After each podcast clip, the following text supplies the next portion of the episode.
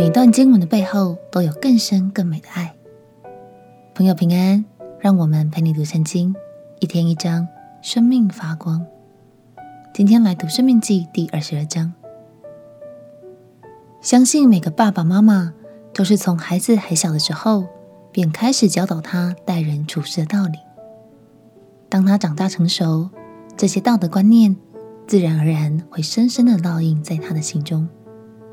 就像是一条隐形的安全界限，而上帝也是这样子的。在这章经文中，他借着摩西的话语来让百姓知道，在日常的生活中要帮助邻舍、友爱弟兄，更要怜恤动物、珍惜生命。这些都是爱的一部分，都是我们必须常存在心里的。我们一起来读《生命记》第二十二章。生命记第二十二章：你若看见弟兄的牛或羊失迷了路，不可佯为不见，总要把它牵回来，交给你的弟兄。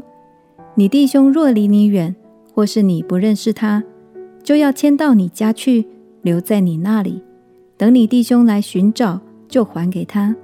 你的弟兄无论失落什么，或是驴，或是衣服，你若遇见，都要这样行。不可扬为不见。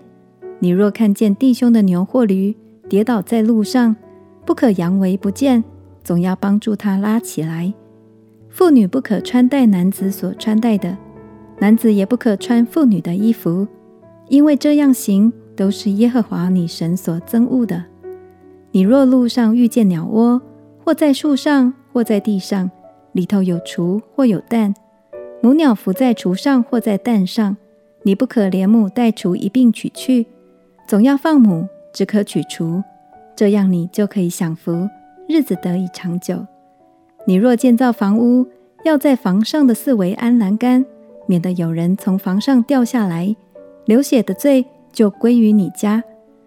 不可把两样种子种在你的葡萄园里，免得你撒种所结的和葡萄园的果子都要充公。不可并用牛驴耕地。不可穿羊毛、细麻两样掺杂料做的衣服。你要在所披的外衣上四围做穗子。人若娶妻，与他同房之后恨恶他，信口说他，将丑名加在他身上，说：“我娶了这女子，与他同房，见他没有贞洁的凭据。”女子的父母就要把女子贞洁的凭据拿出来，带到本城门长老那里。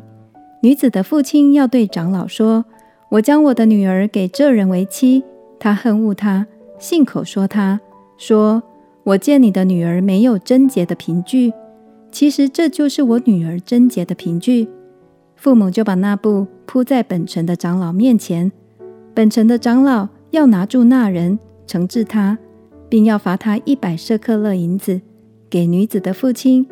因为他将丑名加在以色列的一个处女身上，女子仍做他的妻，终身不可休他。但这事若是真的，女子没有贞洁的凭据，就要将女子带到他父家的门口，本城的人要用石头将她打死，因为她在父家行了淫乱，在以色列中做了丑事。这样就把那恶从你们中间除掉。若遇见人，与有丈夫的妇人行淫，就要将奸夫淫妇一并治死，这样就把那恶从以色列中除掉。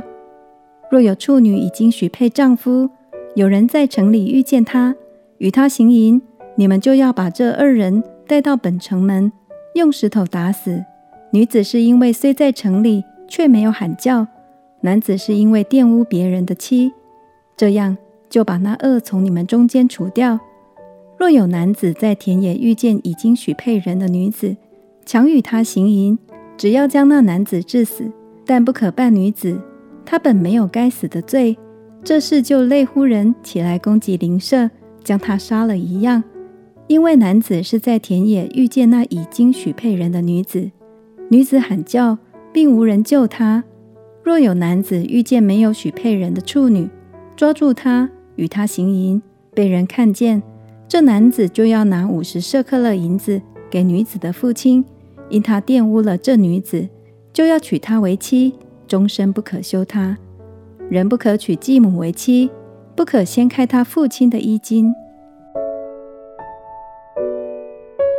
相信在刚刚的经文中，会有一些部分让你感到比较难理解，但这其实都关系到当时的文化背景，像是不可以穿羊毛、细麻两种材料织成的衣服，是因为当时拜偶像的异教徒普遍认为这样织成的衣服会具有魔力。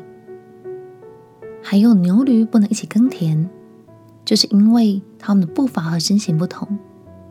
不管是要小驴子和牛背一样重的机具，或是要牛努力跟上小驴子的脚步，都太痛苦了。这也不是长久之计。最后，我们要看到的是关于两性之间的贞洁与伤害。在当时的社会背景中，女子一旦失去了贞洁，便同等于失去了价值。所以，无论如何，男子都必须对受害的女子负起责任，而女子也该受到附加的保护，才不至于让这名女子在社会中得到更不公平的对待。所以，这些规范其实都是神所设立的保护网哦。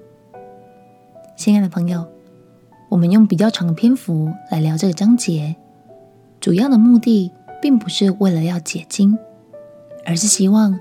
我们能陪伴你穿越这遥远的时空，一起明白那隐藏在经文深处更美的含义，也更认识我们的神是充满慈爱的神，凡事都有他的美意哦。我们一起来祷告：亲爱的耶稣，谢谢你透过经文让我更了解圣经时代的文化背景，也让我更认识神的心意以及他永恒不变的爱。祷告奉耶稣基督的圣名祈求，阿门。不管过了几千年，神对我们的爱永不改变。陪你读圣经，我们明天见。耶稣爱你，我也爱你。